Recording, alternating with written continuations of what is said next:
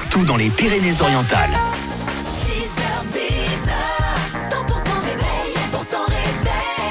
Merci d'avoir choisi le 100% réveil pour démarrer ce mardi 20 février. Dans un instant, Frankie Goes to Hollywood. Il est 9h.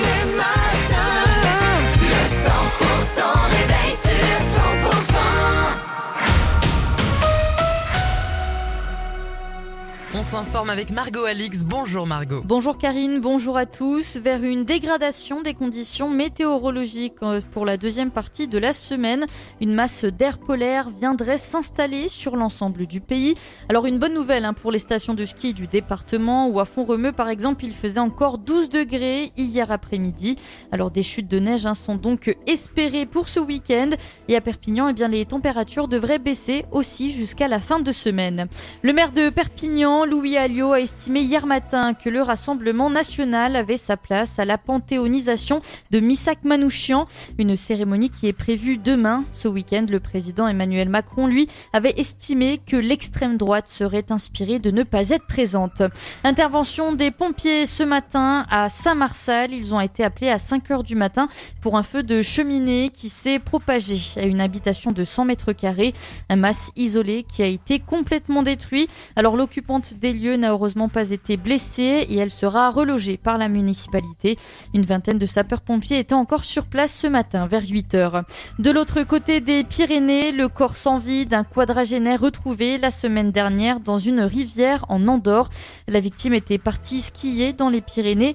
Il s'agit d'un touriste espagnol d'une quarantaine d'années, originaire de la Catalogne. Les enquêteurs, euh, l'enquête se poursuit côté euh, andorran pour savoir si cette mort est d'origine criminelle ou bien s'il s'agit d'un accident. La Catalane Cécile Hernandez retrouve la Coupe du Monde de Parasno cette semaine, près de trois mois après avoir démarré sa saison aux Pays-Bas. Eh bien, la championne paralympique 2022 avait dû faire une pause pour préserver sa santé mentale, mais aussi comprendre l'évolution de son handicap.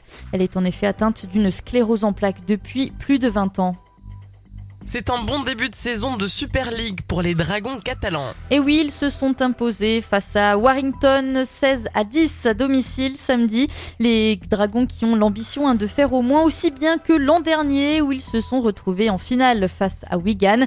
Et d'ailleurs, hein, la saison se poursuit cette semaine avec leur premier déplacement en Angleterre. Prochain match vendredi soir à Londres. On écoute le pilier Julien Bousquet.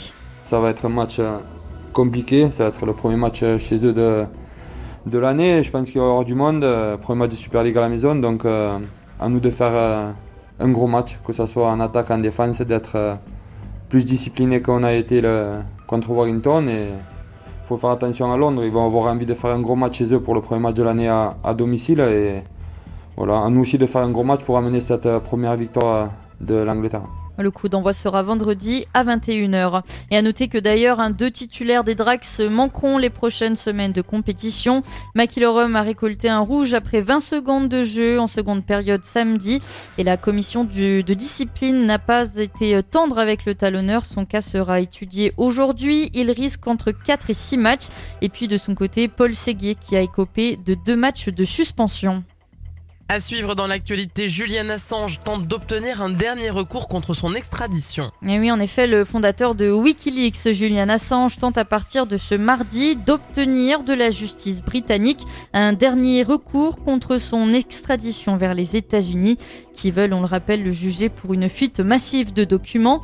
Alors, à l'approche de l'audience, eh bien, ses soutiens ont alerté sur les risques qui pèsent sur la vie de cet Australien de 52 ans, qui est détenu hein, depuis près de 5 ans au Royaume-Uni dans une affaire érigée en symbole des menaces qui pèsent sur la liberté de la presse. C'est la fin de ce journal. Vous pouvez retrouver toute l'actualité et réécouter les journaux sur 100%.com.